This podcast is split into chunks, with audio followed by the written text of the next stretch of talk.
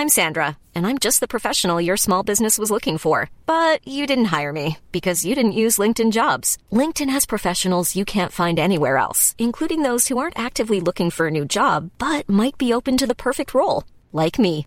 In a given month, over 70% of LinkedIn users don't visit other leading job sites. So if you're not looking on LinkedIn, you'll miss out on great candidates like Sandra. Start hiring professionals like a professional. Post your free job on linkedin.com/people today.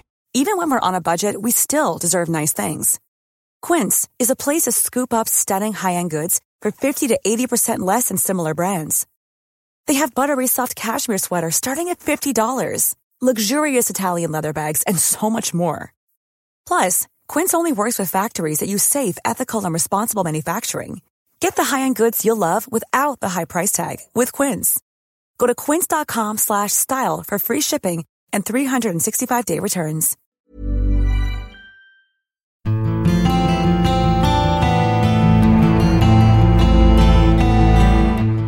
En svensk tiger, en podcast om modern historia med Ola Larsmo och Henrik Arnstad.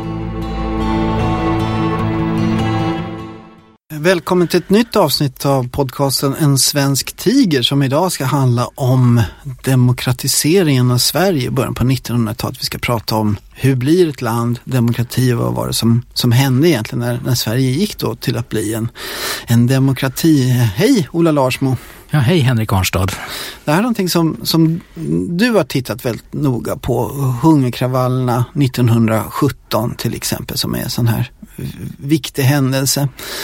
Eh, du har skrivit en bok som heter Himmel och jord må brinna om det. Eh, och- Vi tänkte att vi skulle börja med att du ska berätta en, en väldigt speciell scen från just den här tiden i Sverige. Ja, det där året hände ju väldigt mycket som fick bäring just på demokratiseringen av det här landet. Det finns en sån här nyckelscen som historikerna tror jag gick förbi lite under en tid men som har dykt upp nu på sistone. Och eh, den 21 april 1917 så hade en, en stor mängd strejkande arbetare här i Stockholm, jag tror det var så många som tusen personer, faktiskt omringat mer eller mindre riksdagshuset. Och vad man gjorde det var att man krävde att Socialdemokraterna skulle komma ut och man skulle prata med dem och man skulle kräva av dem att man skulle anta en, en idé som hade kommit upp, ett särskilt program som kallades för Västerviksresolutionen. Där man krävde bland annat tilldelning, ökad tilldelning av mat eh, och att man skulle alltså, till, pressa tillbaka livsmedelspriserna till nivåerna före första världskriget och lite annat. Och eh, både Branting och Per Albin lyssnar på detta och inte minst Per Albin kommer ut och håller ett, ett mycket levande tal från riksdagshusets trappa. Och medan det här händer så har alltså Stockholms poliskår omringat de här strejkande och demonstrerande arbetarna under ledning av polismästare Tam som var en ganska konservativ person.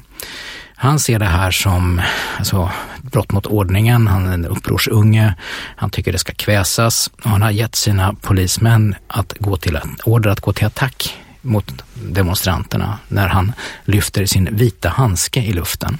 För det här är långt före kommunikationsradioapparaternas tid. Och han går upp på trappan medan Per Albin håller sitt tal och han börjar lyfta sin handske i luften. Och det är då en signal. Ja, det är en signal till polisen att gå till attack va? och skingra den här alltså folksamlingen. Hade det hänt, då hade vi kunnat få en helt annan utveckling, tror jag, i landet Sverige. Det hade kunnat få blodvite på riksdagshusets trappa. Det hade kunnat bli en konfrontatorisk stämning av ett helt annat slag. Men just som Tam då ska ge den här signalen så händer någonting annat. En annan polis, eh, som då heter kommissarie Kempe, han kliver upp bakom sin överordnade och tar tag i hans arm och drar ner den och släpar alltså in sin chef i riksdagshuset. Så han får inte tillfälle att ge den här signalen. Och ute på trappan så slutar Per Albin sitt tal med att kräva mera bröd till den arbetande befolkningen och hurra för arbetarna. Och alla går hem. Och det här är en viktig manifestation utan att så mycket som ett hår har krökts på någons huvud. Eh, I förlängningen så hade, alltså det här var ju ett tecken på Revolutionen låg ju på något sätt Ja. i luften ändå. Och hade det då blivit liksom att, att, att de här kontrahenterna i Sverige, konservatismen som då var antidemokrater, arbetarrörelsen i samarbete med, med vissa liberaler som då var parlamentarister eh, som vill ha riktig demokrati så att säga. Det hade, det hade kunnat få en, en revolutionär utveckling i Sverige helt enkelt. Så tittar man på hur Europa ser ut här under slutet av första världskriget så hänger revolutionen och inbördeskriget i luften nästan lite varstans. Och det är nästan som en sorts pendel som slår över Europa. Det börjar på Irland 1916 med alltså upproret mot engelsmännen. Det fortsätter som vi vet med inte mindre än, än två revolutioner i Ryssland. Den senare kanske ska beskrivas som en statskupp egentligen när Lenin Oktoberrevolutionen ja. statskuppen. Bolsjevikerna tar makten. Precis. Men vi har också Kerensky då, tidigare under året i mars. Eh, 1918 bryter det ut ett förödande inbördeskrig i Finland och i Tyskland så har vi också en uppgörelse mellan höger och vänster av ganska blodigt slag. Så det där pågår liksom, det är en, det är en rörelse i tiden och tittar man på hur de svenska historieböckerna ser ut så kan man tro att den där pendeln liksom hoppar över Sverige. Men det gör den inte. 1917 är ett år när konfrontationen verkligen, verkligen hänger i luften i Sverige och det tar sig formen av de berömda alltså hungerkravallerna som sveper över landet. Just kravet på mera mat för en svältande, får vi säga, arbetarbefolkning som inte får den tilldelning som man behöver. Och det är alltså kravaller i ungefär 20 städer riktiga alltså, motsättningar. Här och där så leder det till blodvita. Så finns ett berömt foto från Söder 1917 där en demonstrant har fått ett sabelhugg över pannan av en polis och blodet rinner. Och när som helst så hade det kunnat hända att det hade kunnat ligga döda på marken. Vi hade kunnat få alltså, nästan en sån här utveckling som det sen blev i Finland om vi inte hade varit mer pragmatiska. Men det händer inte. Det finns någon sorts tillbakahållande politiskt förnuft hos både höger och vänster som vill undvika den öppna våldsamma konfrontationen och det är mycket fascinerande. Och det är väldigt märkligt att just det här inte finns i historieböckerna. Det är ju en del av det som vi ska, vi ska alltså på något sätt försöka beskriva hela den här rörelsen som då demokrati gör Sverige till en demokrati, vilket är en, en kamp, en strid som i princip ändå fortsätter ända fram till 1945 eh, liksom när, när, då liksom högern till slut då liksom verkligen går in i den demokratiska tidevarvet i, i Sverige. Men som också har en väldigt lång 1800-talshistoria. Mm. Men, men innan vi börjar ta de här stora dragen och går in i detaljer och allt, allt vad vi ska göra idag så, så du har ju då lagt märke till att, att, att den här demokratiseringsprocessen i Sverige, när den då verkligen äger rum 1917 till 1921 kan man då säga, när vi då inför allmän och lika rösträtt i, i Sverige man undviker den ganska mycket i historieskrivningen. Den är väldigt schematiskt återgiven och ändå så är det liksom en sån grundläggande del av vår identitet i Sverige att vi är demokrater och Sverige är en demokrati. Och ändå är det så att, att man har problem med den här processen. Var, varför har Sverige problem att återge sin demokratisering? jag har ofta undrat över det. Alltså, som du själv mycket riktigt sa, 1921 är ju ett otroligt viktigt märkesår i svensk historia. Det är 1921 som Sverige blir en demokrati det är första gången som män och kvinnor deltar med lika rösträtt. Vi ska komma ihåg det här med allmän och lika. Vi ska komma tillbaka till det också.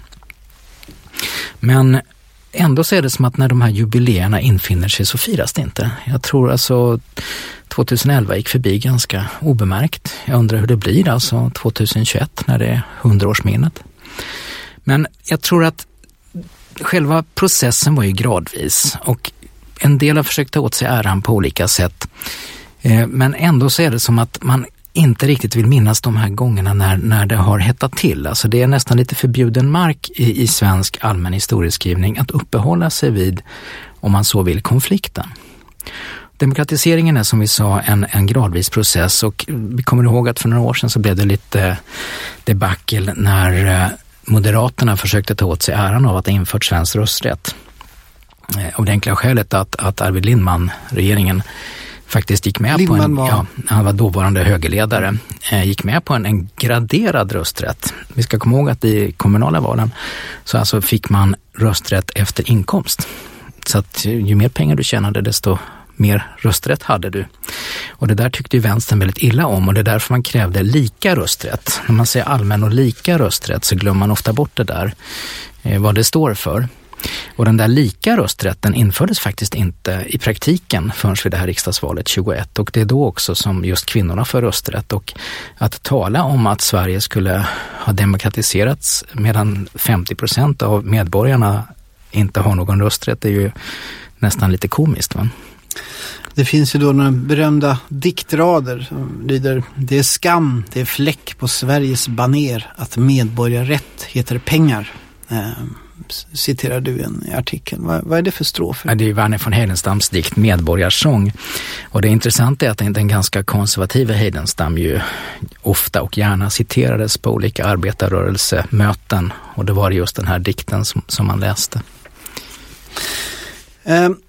Det kommer också komma in mycket på socialdemokratin i Sverige. Eh, och det här har ju också då varit en, en, en aktuell debatt eh, idag, inte minst eh, utifrån Sunens omtalade bok om, om Håkan Juholt som mycket har kommit att handla om modern backstabbing i politiskt. Vem mm. var det som egentligen uh, gjorde platskuppen och fick... Uh, men på ett djupare plan så, så handlade Sudans bok ganska mycket just om, om det här att socialdemokratin ganska mycket har, har glömt sin historia mm. och aktivt försöker, försöker glömma sin historia. Uh, och, det är också det här intressanta förhållandet då till, till, liberalismen som vi kommer att komma in på ganska mycket. Men, men om jag då säger arbetarrörelsen till mm. dig och Sverige, vad, vad, vad, tänker du då historiskt? Ja, det är ju en väldigt gradvis process hur arbetarrörelsen växer fram i Sverige. Och vi ska komma ihåg tror jag att just den här perioden, alltså första världskrigets år, så är det en, en rörelse som befinner sig i ganska stor turbulens. Eh, vad vi ska komma ihåg också tror jag att just under hungerkravallerna 1917 så spelar den syndikalistiska rörelsen en ganska stor roll. Det är deras stora ögonblick egentligen i svensk historia när de har ett inflytande på utvecklingen. Men det är också samma år som det socialdemokratiska partiet spricker, alltså i en mer reformistisk del med, med Branting som förgrundsfigur och en mer revolutionär som sen kommer att bli grunden för det svenska kommunistiska partiet. Så 1917 är en sån här fokuspunkt också i arbetarrörelsens historia. Och just det här med syndikalismens starka roll har ju du pekat på som en, en bakomliggande orsak kanske till varför inte ens socialdemokratin vill gå in allt för, för, för djupt i de här händelserna. Men om vi då pratar just socialdemokratin, socialdemokratiska arbetarpartiet grundas ju då 1889 eh, i Sverige. Eh, under starkt inflytande av tyska socialdemokrater framförallt. Och det är då en, en, en marxism. Men en reformistisk, man ska inte införa det socialistiska samhället genom revolution. Utan man ska eh, införa socialismen på fredlig väg, demokratiskt, utan, utan våld eh, och med hjälp av den allmänna rösträtten. Tanken är, och det här är någonting som både Marx och Engels fundera mycket på liksom under andra halvan av 1800-talet. Just det här liksom att när allmän lika rösträtt, alltså per automatik så kommer liksom eh, folket att välja socialismen mm. för det är liksom en, en sån självklarhet för dem. Det första socialdemokratiska eh, partiprogrammet antas 1897 just med tyska marxister som, som, som förebild. Och då vill man ju då ha en total omdaning av samhället, att, att näringslivet ska övergå i offentlig ägo. Allting ska förstatligas skulle vi säga idag. Men det är också då där liksom den här eh, fredliga reformstrategin eh, poängteras hela tiden. Men runt 1900 så kommer då eh, vänsterflygen så att säga, eller liksom den, den revolutionära flygen får eh, nytt inflytande. Vi, vi, ser liksom en, stark split, en starkare mm. splittring av den svenska arbetarrörelsen i liksom någonting som utvecklas i en revolutionär eh, riktning samtidigt som då eh, huvudfåran av socialdemokratin fortfarande behåller liksom den reformistiska eh, tanken. 1917 som du säger är ju då den bolsjevikiska oktoberrevolutionen som, som, som då sänder chockvågor ut i Europa. Man säger så, varför, varför, tror du att just den svenska arbetarrörelsen ändå liksom huvuddelen av det blir då en partisplittring 1917 där liksom det bryts ut som sen ska bli Sveriges kommunistiska parti. Eh, men varför väljer den svenska arbetarrörelsen som huvuddel ändå liksom den här fredliga vägen för att införa socialismen i Sverige? På sådana stora frågor finns det ju aldrig ett enda svar alltså, men det finns delförklaringar. Och två av dem tänkte jag uppehålla mig vid en liten stund. Det ena, och det ska vi inte glömma bort, det är faktiskt unionsupplösningen 1905. Den har framstått som ett stycke alltså rationell politik där vänsterkrafterna har segrat med fredliga medel. Vi ska komma ihåg att, att eh, just unionsupplösningen var i mångt och mycket en höger-vänsterfråga. Högern ville behålla banden till Norge. Vänstern ville släppa Norge. Och när man nu släppte Norge och det gick bra, det vart inga krigshandlingar överhuvudtaget, så framstod ju det som, som en seger just för den fredliga och reformistiska politiken. Alltså det var en stark inspirationskälla. Sen bryter ju första världskriget ut i alla fall va? och krossar lite den här utopiska idén om att alla konflikter kan lösas fredligt.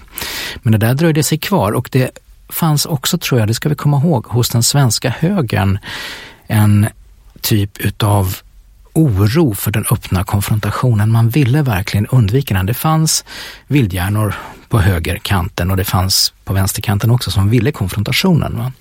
Men de dominerande krafterna som till exempel då partiledaren på den här tiden, Arvid Lindman, var ganska pragmatiska. Och Lindman hade lärt sig en läxa av unionsupplösningen att går man för fort fram och ger, ger de här hetsporrarna eh, övertaget, då kan det gå väldigt illa. Så att han backade ju långsamt in i demokratin, Lindman, får man lov att säga. Och man ser det där 1917 så tydligt hur den här pragmatiska hållningen hos både vänster och högern är en sån stark kraft. Och ska man verkligen få syn på det så måste man nästan gå ner på marknivå och titta på vad som faktiskt hände i detalj.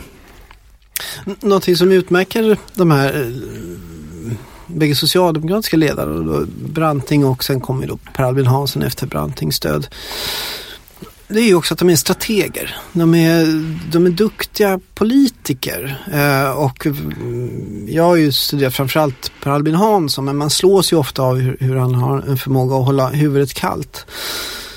Men vi ska ju inte glömma bort den svenska liberalismen. Nej. Eh, det stora namnet inom Folkpartiet idag är ju framförallt Karl Staaf. Exakt. Som, som, vad var den svenska liberalismen vid den här tiden? För vad, vad var det för några? Ja, alltså man kan ju säga att, att det demokratiska projektet i Sverige, det delas mellan eh, Liberalerna och Socialdemokraterna. Det är där som den svenska demokratin verkligen tar form i modern mening. Och eh, man kan väl se också att det fanns en gren inom den tidens liberalism, som den som man kallar socialliberal, som då betecknades mer som frisinnad, som också var starkt folkrörelseanknuten. Alltså de som var medlemmar i frisinnade delen av, av liberalismen var småfolk. Det var alltså, de var med i nykterhetsrörelsen, de var med i olika frikyrkor, de hade kanske en liten butik eller någonting sånt. Eller jobbade som tjänstemän och de hade också allt att vinna på en demokratisering av Sverige. Att, att det gamla, så att säga, överklass-Sverige rullades tillbaka. Så här uppstår en väldigt viktig allians tror jag mellan arbetarrörelsen och det som vi kan kalla för liberalismens vänsterflygel som möjliggör den fredliga demokratiseringen av Sverige. Så jag tror att det, man kan till och med urskilja det där som, ska vi kalla för, det kreativa gränssnittet när det gäller demokratin. Den här alliansen mellan vänsterliberaler och, och socialdemokrater. Mm. Kommer vi in på det här, om, om jag då får backa lite grann då. Alltså, vi hade ju eh, Dr. Hossein Sheiban här som gäst i, i, förra programmet och han pratade väldigt mycket om teorin bakom demokratin. Mm. Eh, och här, och han refererar ju då till en stor internationell forskning om det här att det handlar, ett sådana viktig händelse för, för den europeiska demokratins framväxt är den franska revolutionen 1789. Eh, och Alltså vad som händer 1789 är ju då att, att vi har en stat, Frankrike, där staten styrs av en enväldig konung, eh, Ludvig den 16, som är då gift med Marie Antoinette, ett väldigt känt, känt par. Men det här samhället fungerar inte längre och varför fungerar då inte den här enväldige konungen, alltså den konservatismens makt över staten? Jo, det är därför att det har då framträder en ny borgarklass. En borgarklass som kräver makt och inflytande. Och vad som behövs för att det här samhället ska kunna gå vidare är då en kommunikation mellan borgarklassen, det vill säga civilsamhället, det vill säga samhället och staten. Staten måste börja kommunicera med eh, samhället Man kan inte längre bara diktera över samhället utan man, man måste börja kommunicera. Och här födde ju då fram under 1800-talet då eh, liberalismen framför allt. Och också då konservatismen som är då motkampen mm. mot liberalismen. Vad liberalismen understryker är då framförallt frihet och inte minst individens frihet. Frihet, jämlikhet och inte broderskap från början utan egendom. Frihet, jämlikhet, egendom hette det från början det blev frihet, jämlikhet, broderskap i Frankrike. Det vill säga en rätt till sin, till sin egen existens kan man väl kalla det för. Och det leder ju då till att under 1800-talet växer, alltså det är ju liberalismens stora århundrade och det, det leder då fram till stora liberala framsteg. Liberalismen blir väldigt, väldigt stark i Europa.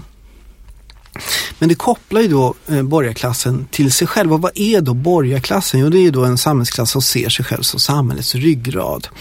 Den bildade borgarklassen och framförallt den dygdiga borgarklassen. Det här är väldigt viktigt för borgarklassen. Man är dygdig. Man är den ansvarstagande eh, ekonomiska, sociala ryggraden i samhället som, som, som bygger de värden. Men sen kommer arbetarrörelsen, framförallt under halva mm. av 1800-talet och kräver då makt och inflytande och det är då en arbetarklass som också får bildning och så vidare. Så liberalismen är då oerhört kluven till demokratin. Å ena sidan så menar man att demokrati är bra och liksom någonting sunt och fint. Tocqueville skriver till mm. exempel, mm. den berömde liberalen, skriver om demokrati i Amerika. Där han då å ena sidan säger att det här är någonting fint. Men, säger han, så varnar han för de 51 procentens tyranni, majoritetens tyranni. Det vill säga att den obildade demokratiska pöben eh, ska kunna genomföra mm. politiska beslut som är samhället till förfång. Det är dåligt, kan, kan vara dåliga, dumma, populistiska beslut. Som, som, så han landar i någon sorts övertygelse om att demokrati kan man nog inte ha. Eller allmän lika rösträtt kan man nog inte riktigt ha. Alltså han ser demokratin som någonting oundvikligt men inte nödvändigtvis gott. Alltså det är lite grann så som Tocqueville definierade som jag minns det. Ja, det, det, det tror jag på vi har ju också väldigt hårdföra liberaler den här tiden som Spencer ja, framförallt. Som, som då formulerar tanken om survival of the fittest. Alltså den starkes, den mest amp, starkes rätt till överlevnad.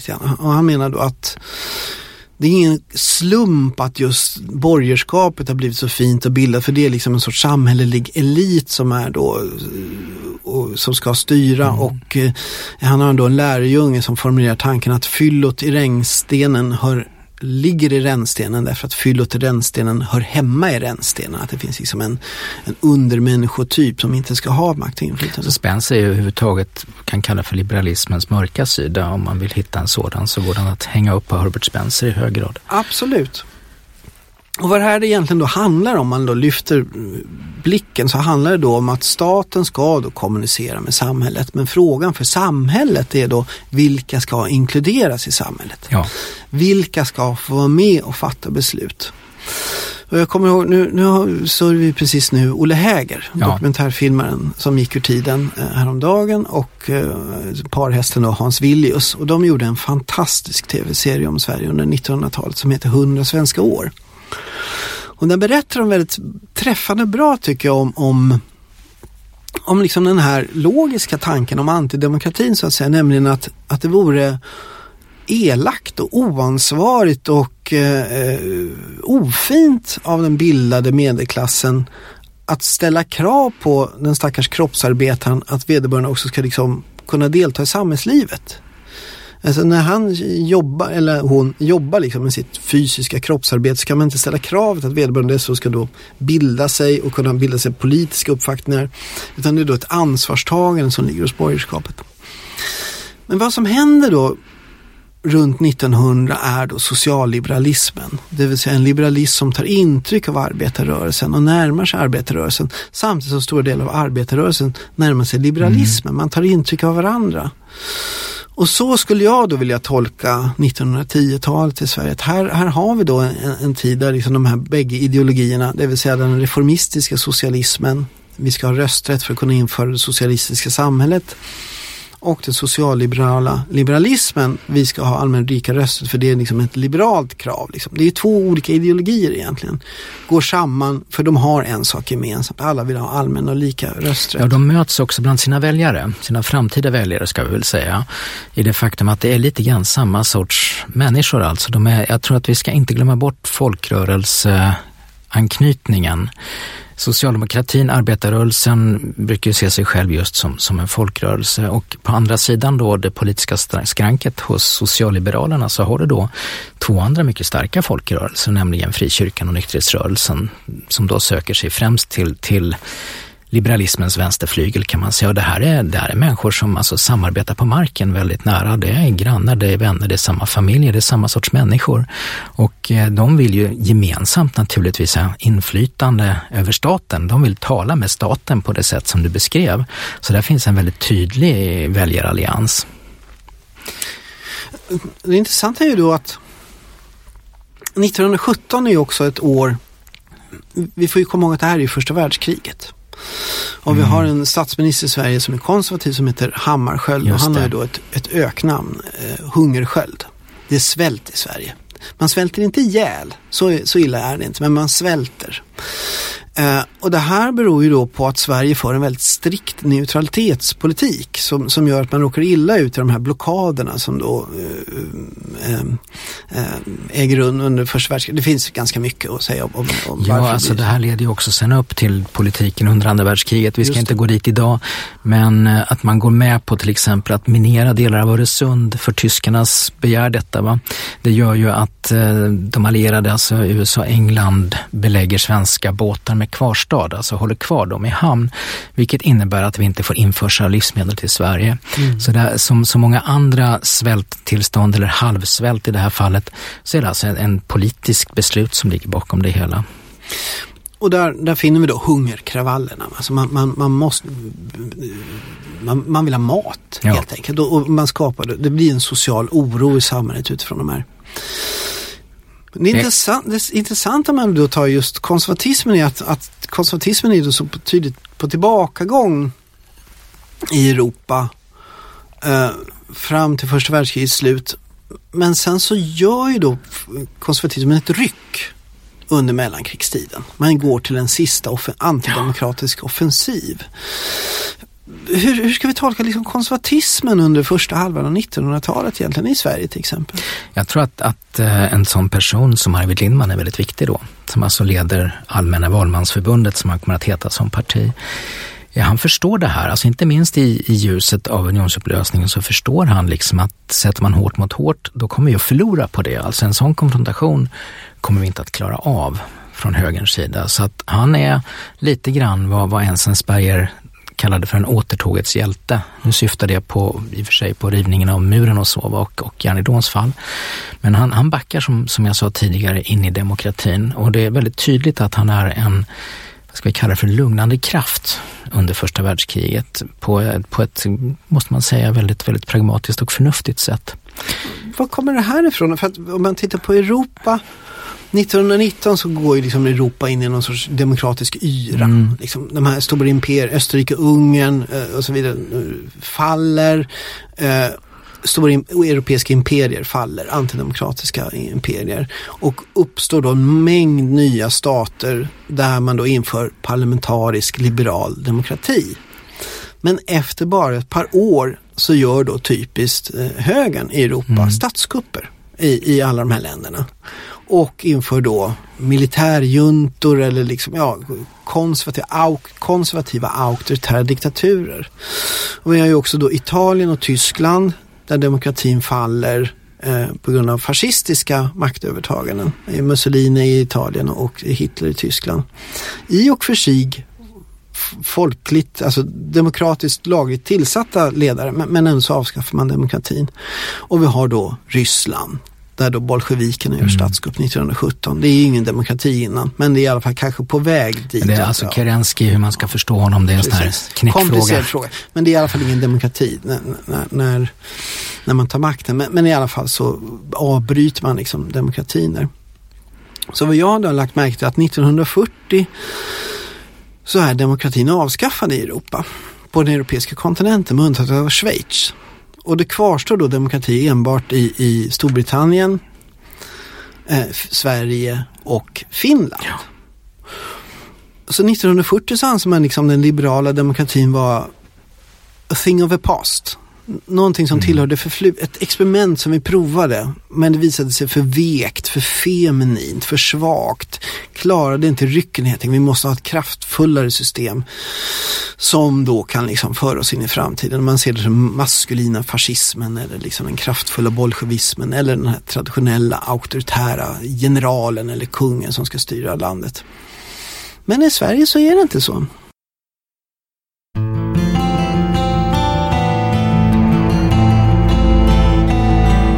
Du lyssnar på En svensk tiger, en podcast om modern historia med Ola Larsmo och Henrik Arnstad. Återigen, ska man liksom se nyansen i detta så måste man så ner på marknivå och se vad faktiska människor faktiskt gör. Så nu Henrik tänkte jag be att få ta med dig tillbaka till just 1917 och ett torg Demokratin utspelar sig som vi vet på torgen i väldigt hög grad. Och det torget ligger i småstaden Västervik där jag själv växte upp. Det är därför jag har någon sorts här kontakt med de här händelserna. Eh, som du själv sa så var det svält i Sverige, eller halvsvält. Eh, det var ransonering. Den här maten som fanns, som ransonerades, hanterades väldigt illa. Den kunde ligga och ruttna samtidigt som folk var hungriga för man hade inte full kontroll.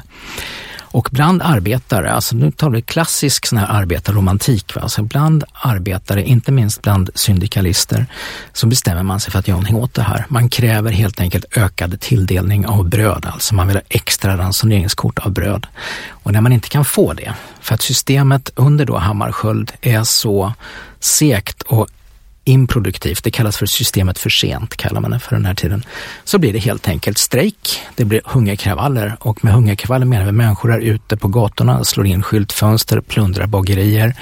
Och detta händer just i Västervik och det händer den 16 april 1917 som är ett lite borttappat datum i svensk historia av mycket stor dramatik. Då har alltså fabriken i Västervik stängt alla arbetarna är ute på gatorna och deras hustrur ansluter sig. Och det finns några fantastiska scener som hur kvinnorna stormar saluhallen och, och eh, spöar upp fiskhandlaren och tömmer en tunna sill över huvudet på honom. Alltså den typen av, av dramatik. Och då kräver, då är vi inne på det här med att, att, att civilsamhället vill prata med staten, då kräver alltså arbetarna, fackföreningarna, att få förhandla med stadens ledning, med magistraten. Så en socialdemokratisk delegation går in för att prata med borgmästaren i rådhuset och man utesluter syndikalisterna mycket medvetet. Och det skulle de inte ha gjort. För medan de pratar med borgmästaren så reser den syndikalistiska ledaren i staden, han heter Frans Johan Gustafsson. Han har precis ett år kvar att leva, han kommer att dö i spanska sjukan. Han reser en låda på högkant, han ställer sig på den och håller ett sånt här brandtal där han säger ungefär det här. Sluta slå sönder saker, det är egentligen er egendom ni förstör. Sluta bråka, nu ska vi ses på nykterhetslogen ikväll och där ska vi bestämma hur vi ska gå vidare, så nu går ni hem. Så när den här socialdemokratiska delegationen kommer ut, då är det hela över. Och märk väl, det är ingen slump att han sa åt folk att samlas i nykterhetslogerna, så alltså den här anknytningen just till, till folkrörelserna. Och på kvällen så samlas 2000 personer, alltså 2000 personer i den här småstaden på nykterhetslogen där man antar ett program som kallas... Det måste varit en stor nykterhetsloge. Ja, tusen personer kom inte in. Idag kan jag tala om så det är grillkiosk alltihopa.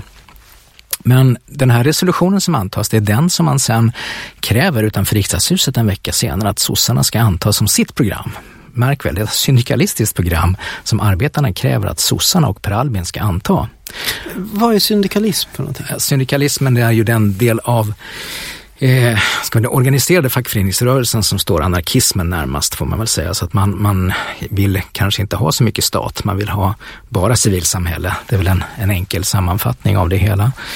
Men de har ju spelat en, en, intressant roll i svensk politik, inte minst under andra världskriget när de var så tydliga antinazister och mm, alltså gjorde mycket bra. Men det här är deras stora ögonblick, alltså de är en politisk kraft i Sverige under det här året, 1917. Och i de här kravallerna som sen då går eh, genom gatorna, bokstavligen genom Sveriges gator, så är det väldigt, spelar de en väldigt tydlig roll just som, som inte bara som pådrivare utan också som tillbakahållare. Och det är väldigt intressant. För när det håller på att bli smäll, när det håller på att bli blod på gatstenarna, så står det oftast en klok person, antingen en ung socialist, alltså en person som står syndikalismen nära också, och håller igen och säger, slå inte sönder, ger inte in i hand gemäng, vi ska visa att vi är just ett disciplinerat politiskt subjekt. Och den stora brännpunkten tror jag man kan tala om här, det är första maj 1917. Märk väl, det här är före Lenins statskupp. Va? Men ändå så är Stockholms konservativa och Stockholms borgerskap jätterädda för vad som ska hända den första maj, för då ska arbetarna visa sin makt. Va? Det är en gemensam manifestation. Man ska gå ut till Gärdet och kolla ett tal. Man ska samlas där helt enkelt. Och inför första maj 1917 så började man alltså att beväpna sig. Man brukar dela, börja dela ut vapen till alltså Stockholms borgerskap, för att man är rädd för det som du talade om förut, nämligen den här odisciplinerade, råa massan, pöbeln som man säger, som är samma ord, alltså pueblo, alltså det är folket, va? Mm. fast det är folket som råkraft, primitiv kraft. Va? Och nu gäller det för just vänstern i Sverige och för arbetarrörelsen att visa att vi är inte en pöbel, vi är ett folk. Så därför gäller det att visa politisk disciplin. Och första maj 1917 blir en fantastisk manifestation, alltså när man har avväpnat de här skyddskårerna som började bildas på samma sätt som de bildas i Finland senare, ett år senare. Regeringen har plockat av dem vapnen för att undvika konfrontation. Och första maj på Gärdet blir en enormt välorganiserad, disciplinerad manifestation av organiserade människor som alltså går genom gatan utan att slå sönder ett enda fönster. Och den store talaren på Gärdet är faktiskt Frans Johan Gustafsson som har bjudits in. Alltså det, det här fortsätter ju eh, sen, alltså, mm, vad händer, man kan ju fråga så här, vad händer då med de här socialdemokratiska kraven på att samhället ska bli socialistiskt? Därför att under 20-talet sen så får ju socialdemokratin allt större eh, framgångar i opinionen. Och eh, då har man ju då problem. Man börjar närma sig så att säga 1932 när man då liksom, när socialdemokratin liksom inleder sitt stora maktinnehav och det här statsbärande partiet. Mm. Och där finner vi då till exempel då Per Albin Hansson, eller framförallt Per Albin Hansson. Alltså Branting, eh, socialdemokratiska ledaren, dör ju då 1925. Eh, Branting som just har fått en biografi skriven om sig av, av journalisten Olle Svenning. Som, som jag tyvärr inte har läst men, men han är ganska uppmärksammad nu. Eh, och efterträds av Per Albin Hansson som ju är såklart för detta radikal. Han har ju haft radikala idéer. Men det är intressant att tycka med Per Albin Hansson då, om man tar vänsterns roll i det här, är att han då överger den här socialistiska, att Sverige ska bli som en socialistisk stat med, där näringslivet ska då fråntas sina företag och de ska övergå i statlig ägo. Utan han förmår ju då partikongressen 1932 att, att skjuta den socialiseringsfrågan i bakgrunden. Och istället vad Per Albin då gör istället är att han aktivt börjar inkludera näringslivet. Mm. Eh, det finns en berömd valfilm från början av 30-talet när Per Albin Hansson sitter och pratar sin skånska då, så, på sitt typiska säv, mycket sävliga sätt. Och det är inte heller utan vikt. att Han pratar väldigt lugnt. Så han är ingen agitator. Så där. Pratar långsamt och lugnt. Och han sitter då i den här Berson i valfilmen och så är det en, en småföretagare där och det är någon liten handelsman där också. Och de är oroliga om ni nu får makten, Socialdemokraterna, kommer, jag förlora mina, kommer vi att förlora våra företag? Mm. Och Per Albin Hansson förklarade lugnt att nej, absolut inte. Företagen ska fortsätta blomstra och småhandlarna får gärna ha sin verksamhet som gärna då får, får tjäna massa pengar på och så vidare. Men det ska finnas någon sorts rättvisa. 1928 håller då Per Albin Hansson då det här berömda folkhemstalet mm. om att det goda samhället som inte känner några styrbarn. Vad är detta då? strategiskt, politiskt. Varför blir inte Sverige en diktatur som resten av Europa kan man då säga? Jo, det är därför att Per Albin Hansson är så inne på att inkludera. Mm -hmm. uh, han, det ska inte, man vill tona ner motsättningarna i samhället och istället då liksom lugna sina politiska motståndare att i det här nya samhället som vi ska grunda så, så, så ska ni vara inkluderade det kom en väldigt intressant studie om, om socialdemokratins historia från Athabasca universitetet som heter som, om socialdemokratin. Eh, där man då liksom framstående internationella statsvetare i, i, försöker förklara vad är socialdemokrati i, från den här tiden och framåt. Och det är då, man framhåller att det är ett tektokratiskt projekt. Eh, ett teknokratiskt korporativistiskt projekt med politiken som primat. Eh, det vill säga att, att man ska då ha korporativism där man liksom ska inkludera näringslivet och, och eh, i, i det här politiska projektet och säga att det är bättre om vi är överens. Vi ska inte ha några revolutioner och så vidare. Och ni ska inte göra statskupp, ni konservativa, utan ni ska liksom in i det här projektet. Och han lyckas ju med det. Per Albin Hansson. Eh, han lyckas ju undvika statskupper. Nu ska vi komma ihåg att två gånger under andra världskriget så försöker den svenska konservatismen göra statskupp i Sverige. 1940 och 1941 har jag för mig. Vem, vem är det som stoppar detta? Jo, det är ju kungen, Gustav V. Som, som då han vill inte vara med. Han vill inte vara med. För Per Albin Hansson har sett till att knyta en allians mm. till och med med kungamakten. Samtidigt som Socialdemokraterna då formellt är ett republikanskt parti som, vill, som ska avskaffa monarkin. Frågan är liksom varför det här blir så framgångsrikt just, just i Sverige. Eh, vad finns det för linje bakåt till 1917 som, som du kan se i de här tankarna? Ja, man ska akta sig för att göra Sverige till ett sånt här unikt land med speciella egenskaper. Varenda nationalist i världen anser att deras land är unikt och, och jättebäst på något sätt. Va?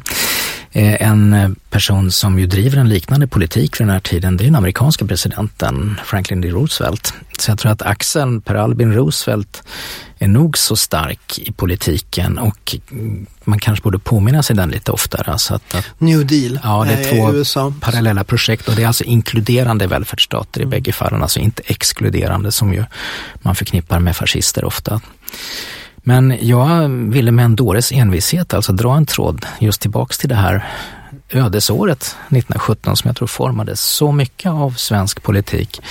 Och som eh, vi tittade på här lite innan så skrevs det ju flera väldigt viktiga artiklar i den socialdemokratiska tidskriften Tiden just 1917 under intryck av vad som hände i Europa och i Sverige. Så skriver ju då inte minst eh, Gustav Möller en artikel där han vill lägga, som kan säga, revolutions... Möller han är, var väl den som kanske höll på att bli eh, statsminister när Pralbin blev det, alltså en mycket viktig person som ligger bakom väldigt mycket av, av välfärdsstatstänket i Sverige. Han blev ju också minister under Per Albin. Eh, han skrev en artikel i Tiden just 1917 när han säger att revolutionsidén ska vi lägga på sophögen. Eh, samhället ska erövras med just parlamentariska demokratiska medel. Och det är en så tydlig dels markering mot den vänstergrupp som har lämnat partiet och som kommer att bli det kommunistiska partiet i Sverige. Men också tror jag under intryck av den icke-konfrontatoriska politik som ändå har skördat ganska stora resultat i Sverige under det året.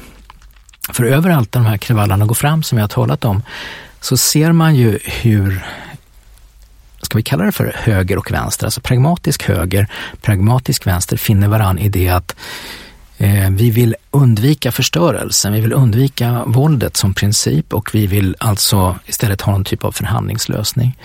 Det där är så synligt just inför första maj 1917 när det blir bråk i riksdagen, det blir riktig, riktig konfrontation i riksdagen kring det här med att borgarklassen har beväpnat sig. Och man står faktiskt och skriker åt varandra i talarstolen. Eh, och inte minst då Herman Lindqvist, han heter så, som var ju LOs ordförande och också släkt med historikern Herman Lindqvist. Eh, I alla händelser så säger man just det att, att om inte ni avväpnar de här eh, beväpnade borgarna i Stockholm så kommer vi att, att vara tvungna att ta till våld vi också var på, eh, alltså civilminister von Sydow drar Herman Lindqvist åt sidan i en korridor och säger sluta bråka så ska jag se till att avväpna dem. Det är sån riktig korridorpolitik och det är också vad som händer. Så att det uppstår den här typen av märkliga allianser va? mellan höger och vänster just för att undvika våldet. Och det där är någonting som är lite unikt tror jag, som, som också lägger en plattform för tron på att vi kan reformera det här samhället utan att slå sönder det först. Och det är kanske lite unikt. Alltså det finns så, samtidigt så, alltså det är ju ingen tandlös demokrati heller. Det som liksom kom, växer fram i Sverige under mellankrigstiden. Mm. Utan det är ju också en, en demokrati som är väldigt eh, vaken för antidemokrati och som slår ja. väldigt hårt när antidemokratin, alltså om man jämför med den nutida debatten så ja men det är klart att nazister måste få marschera på kristallnattsjubileet för de ska också inkluderas i demokrati. Det är klart att nazister ska få demonstrera i Jönköping på första maj för det är väldigt viktigt att nazister ska få föra fram sina budskap också. Sån är ju inte demokratin i Sverige under 30-talet. dels så är man ju då ganska hårdför mot bolsjevismen. Eh, De marginaliseras mycket snabbt. som marginaliseras. Men man är ju absolut inte icke-våldsförespråkare ens inom socialdemokratin gentemot den svenska nazismen. Eh, Det kom ju nyligen eh, en studie om detta som visar hur, hur, hur hanterar man nazismen i början på 30-talet inom socialdemokratin. Och, då, och det är då genom hårdför konfrontation på alla nivåer, framförallt är det med demokratiska medel. Man, man stör dem, man, eh, så fort de har ett möte så går man in och, och, och gör manifestationer och man eh, sk- skriker och bråkar. Men också ta till våld. Eh, nazister som går på gatan ska bli nedslagna av SSU-are. Det är liksom en, en, någonting som kommuniceras aktivt från Men Socialdemokraterna. nu talar du alltså om, om 30-talet och sen 30 och 40-talet. 1930-talet. Så man kan väl säga att det är liksom en, en socialdemokrati som eller en, en, en demokrati i Sverige snarare som, som, som är väldigt vaksam mot hot mot demokratin och den främsta eh, tecknen på detta är ju då den så kallade kohandeln i början på 30-talet när då demokratin i hela Europa i princip är avskaffad redan. Eller stora delar av Europa, nu ska jag inte överdriva. Eh, demokratin ses liksom förlegad och, vek och svag och feminin. Vad händer då i Sverige? Jo, då gör ju då Per Albin Hansson en politisk uppgörelse med Bondeförbundet, alltså nuvarande Centern. Och den går ju då ut på att eh, Bondeförbundet får protektionistisk jordbrukspolitik. Eh, pro, protektionism, alltså höga skyddstullar och så vidare. Samtidigt som arbetarrörelsen, socialdemokratin, får eh, en aktiv arbetsmarknadspolitik. Eh, och det här gör ju då att utrymmet för svensk nazism och fascism blir icke-existerande i Sverige under 30-talet. Det finns egentligen ingen eh, farlig utmaning mot den svenska demokratin under 30-talet och, och, och detta är ju unikt så att jag skulle nog inte så mycket vilja peka på att Sverige så att säga, svenskhet är någonting unikt här. Utan jag skulle nog snarare vilja peka på att, att demokratin under 30-talet har en väldigt stark uppfattning om att man måste vara beredd att stå upp för sig själv som system. Att, att försvara sig aktivt mot utmaningarna. Vilket jag finner väldigt intressant. Lägg märke till också att fascismen i USA blir aldrig heller någon stark kraft. Det finns små mm, försök att bilda en fascistisk rörelse i USA, men just det som är likt mellan Sverige och USA under de åren är, är idén, eller om man så vill drömmen, om en inkluderande välfärdsstat. Alltså, det är, som jag uppfattar det, och då är vi inne på 30-talet, alltså det, det är motgiftet mot fascismen under den tiden. Alltså idén om den inkluderande välfärdsstaten där alla får plats. Om man så vill de idéer som Per Albin formulerar i sitt folkhemstal. Mm. Jag ska då komma ihåg en sak här med, med just det här med, med liksom den här mittenpolitiken om man då kan kalla det för socialdemokrati. För liksom, eh, eller för att ta ett samtida begrepp, den tredje vägens politik. Man ska varken vara bolsjevism eller kapitalism, man ska välja en tredje väg framåt.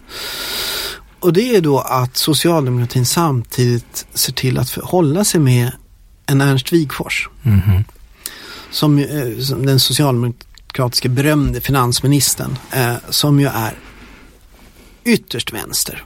Han formulerar ju liksom ganska socialistiska punkter och, och eh, han utnyttjas då Per Albin Hansson att liksom inte, vi kan inte förlora för många vänstersossar till kommunisterna så att säga. Vi måste ha en Wigforss kvar hela tiden som kan liksom agitera eh, socialistiskt. Han är också väldigt ilsken av sig, Wigforss. arg, ja. Läskigt arg. Och det intressanta med Wigforss till exempel, jag har märkt det när jag studerade andra världskrigets politik, att så fort det kommer en diplomat under andra världskriget tillbaka till Sverige från Sovjetunionen, eh, Sverker Åström till exempel, eh, råkar ut för det här, eh, så blir han uppkallad till Wigforss som förhör diplomaten om de senaste sociala framstegen i Sovjetunionen.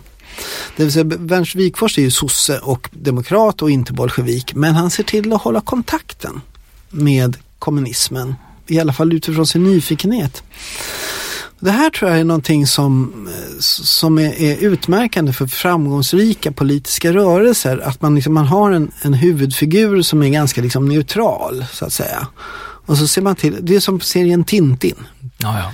Ja, Tintin i sig, upp, ja, Tintin är ju neutral i sig, han, ingenting händer igen. Alltså Tintin är en icke-person. Men han har Kapten Haddock, Bianca Castafiore och, och Professor Kalkyl runt omkring sig som är starka personligheter som liksom ser till att fånga upp olika intressen. Du menar Per Albin som en sorts politikens Tintin? Han är alltså? politikens Tintin och han har liksom Kapten Haddock i form av Vigfors som ja. sen blir arg och förbannad och så vidare. Så har han Möller.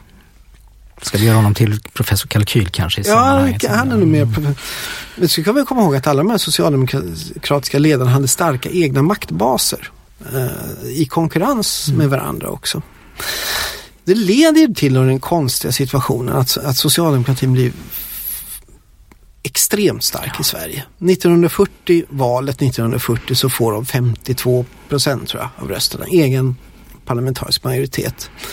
Adolf Hitler kommenterar detta med orden att, att svenskarna har ju valt sin Führer, säger han. En, per Albin Hansson, en man skuren ur hårt virke. En, någon sorts ledarkult nästan. Men det handlar ju också om, om en bakgrund naturligtvis. Va? Och eh, jag tror att, att det här som du beskriver nu med en typ av eh, man talar ju om borgfred, man talar om kohandel, alltså en sorts politikens lugn som man vill vidmakthålla. Saltsjöbadsavtalet? Ja, som man vill vidmakthålla till varje pris nästan i Sverige. Jag vill också tolka detta som alltså en, en följd av intryck som kommer i ganska hög grad ur 1917. Eh, vad du har är en arbetarrörelse, om vi där också räknar in syndikalisterna, som visar musklerna.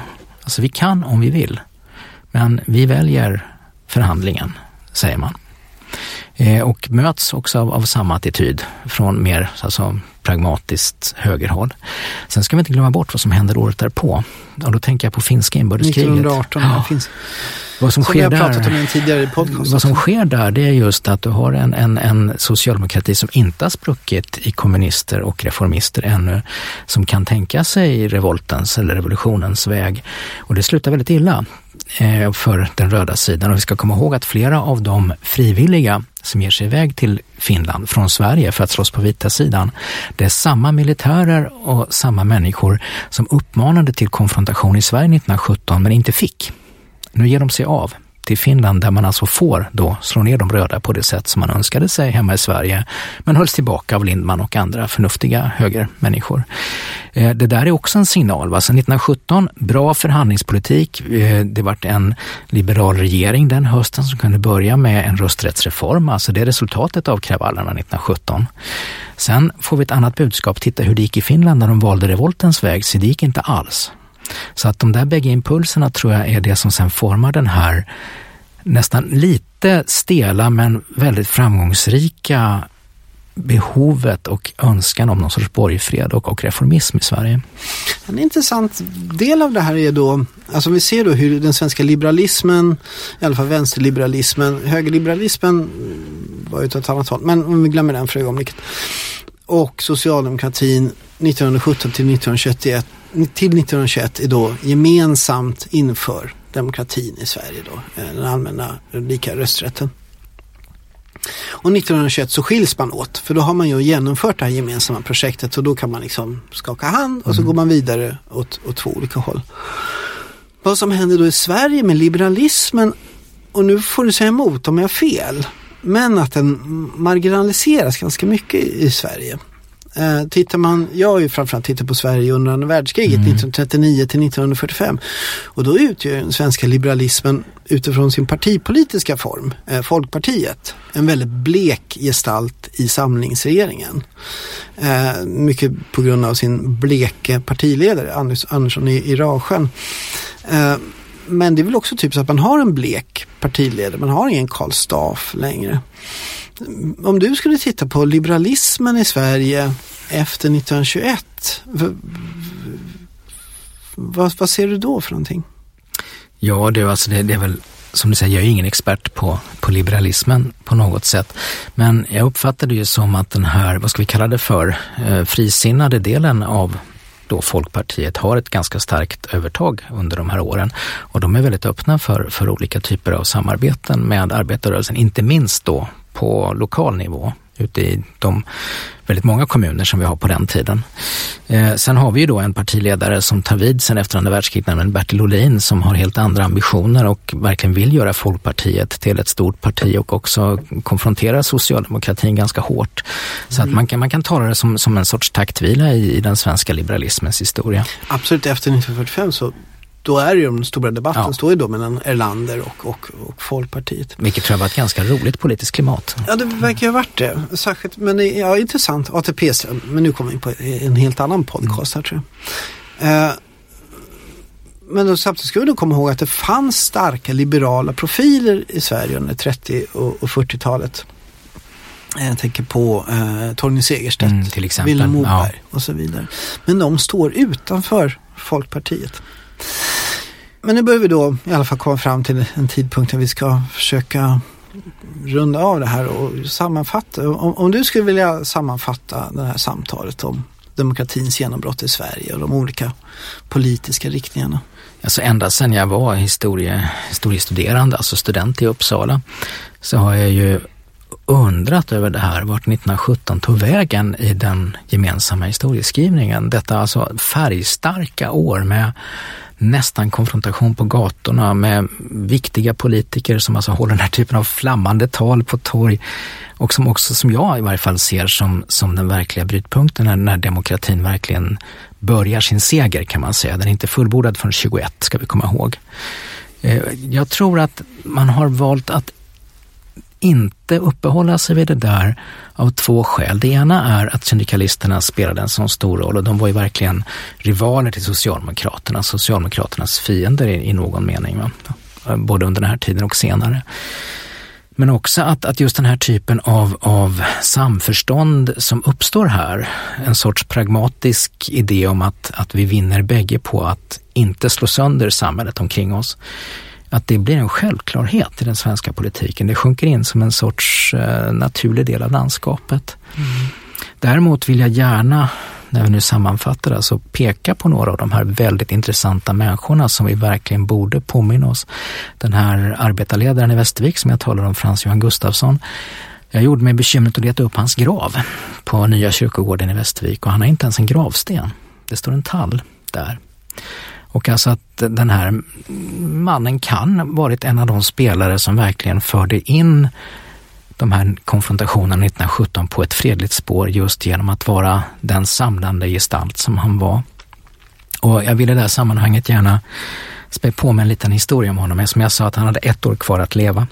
Han dog i spanska sjukan 1918 som så många andra. Och det gjorde han också för att hans lungor var förstörda för han hade arbetat på mm, slipmaterial i Västervik. Han hade fått stenlunga. Men när han blev för sjuk för att eh, stå kvar vid slipmaskinen, så vad gör då arbetsledningen på aktiebolag slipmaterial? Passar man på att kicka den här revolutionära arbetaren? Det gör man då inte, utan man inser att det här är en organisatör av väldigt stor kaliber. Va?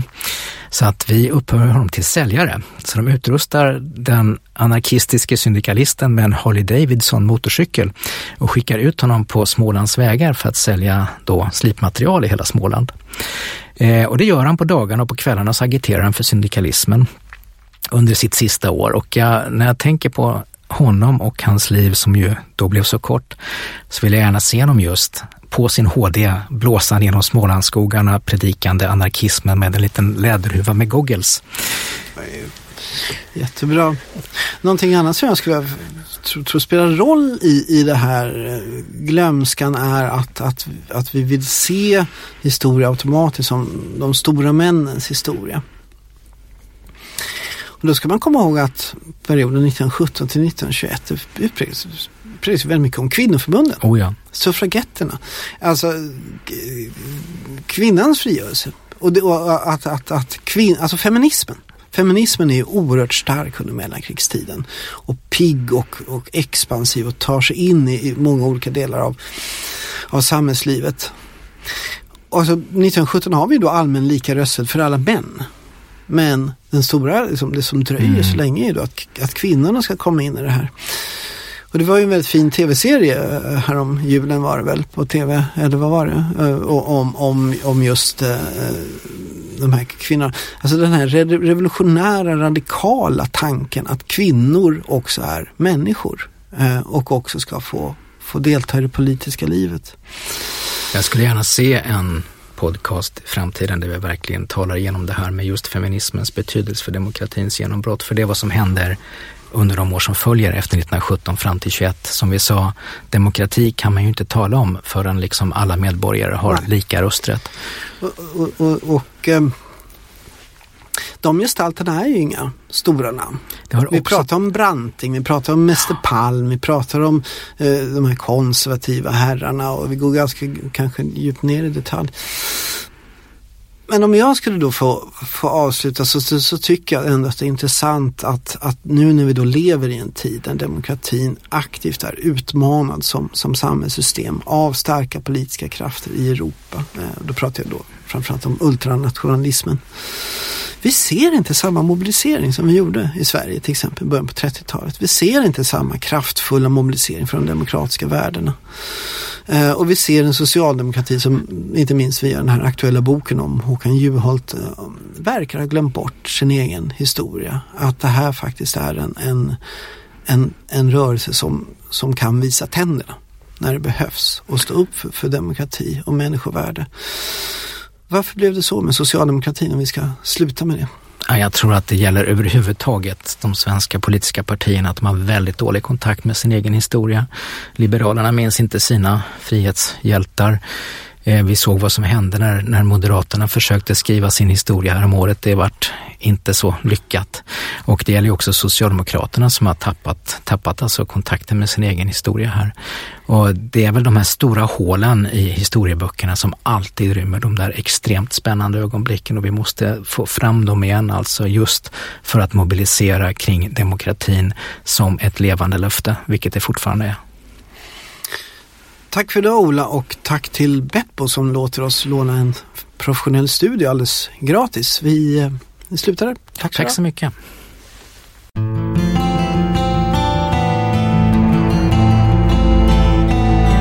Du har lyssnat på En svensk tiger, en podcast om modern historia med Ola Larsmo och Henrik Arnstad.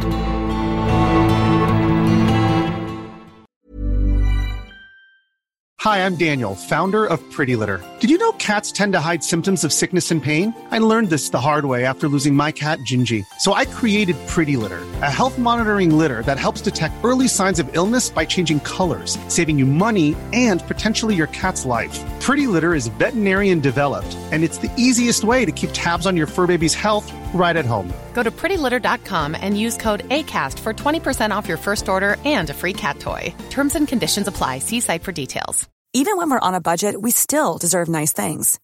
Quince is a place to scoop up stunning high end goods for 50 to 80% less than similar brands. They have buttery soft cashmere sweaters starting at $50, luxurious Italian leather bags, and so much more.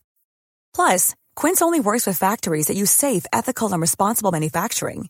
Get the high-end goods you'll love without the high price tag with Quince. Go to quince.com/style for free shipping and 365-day returns.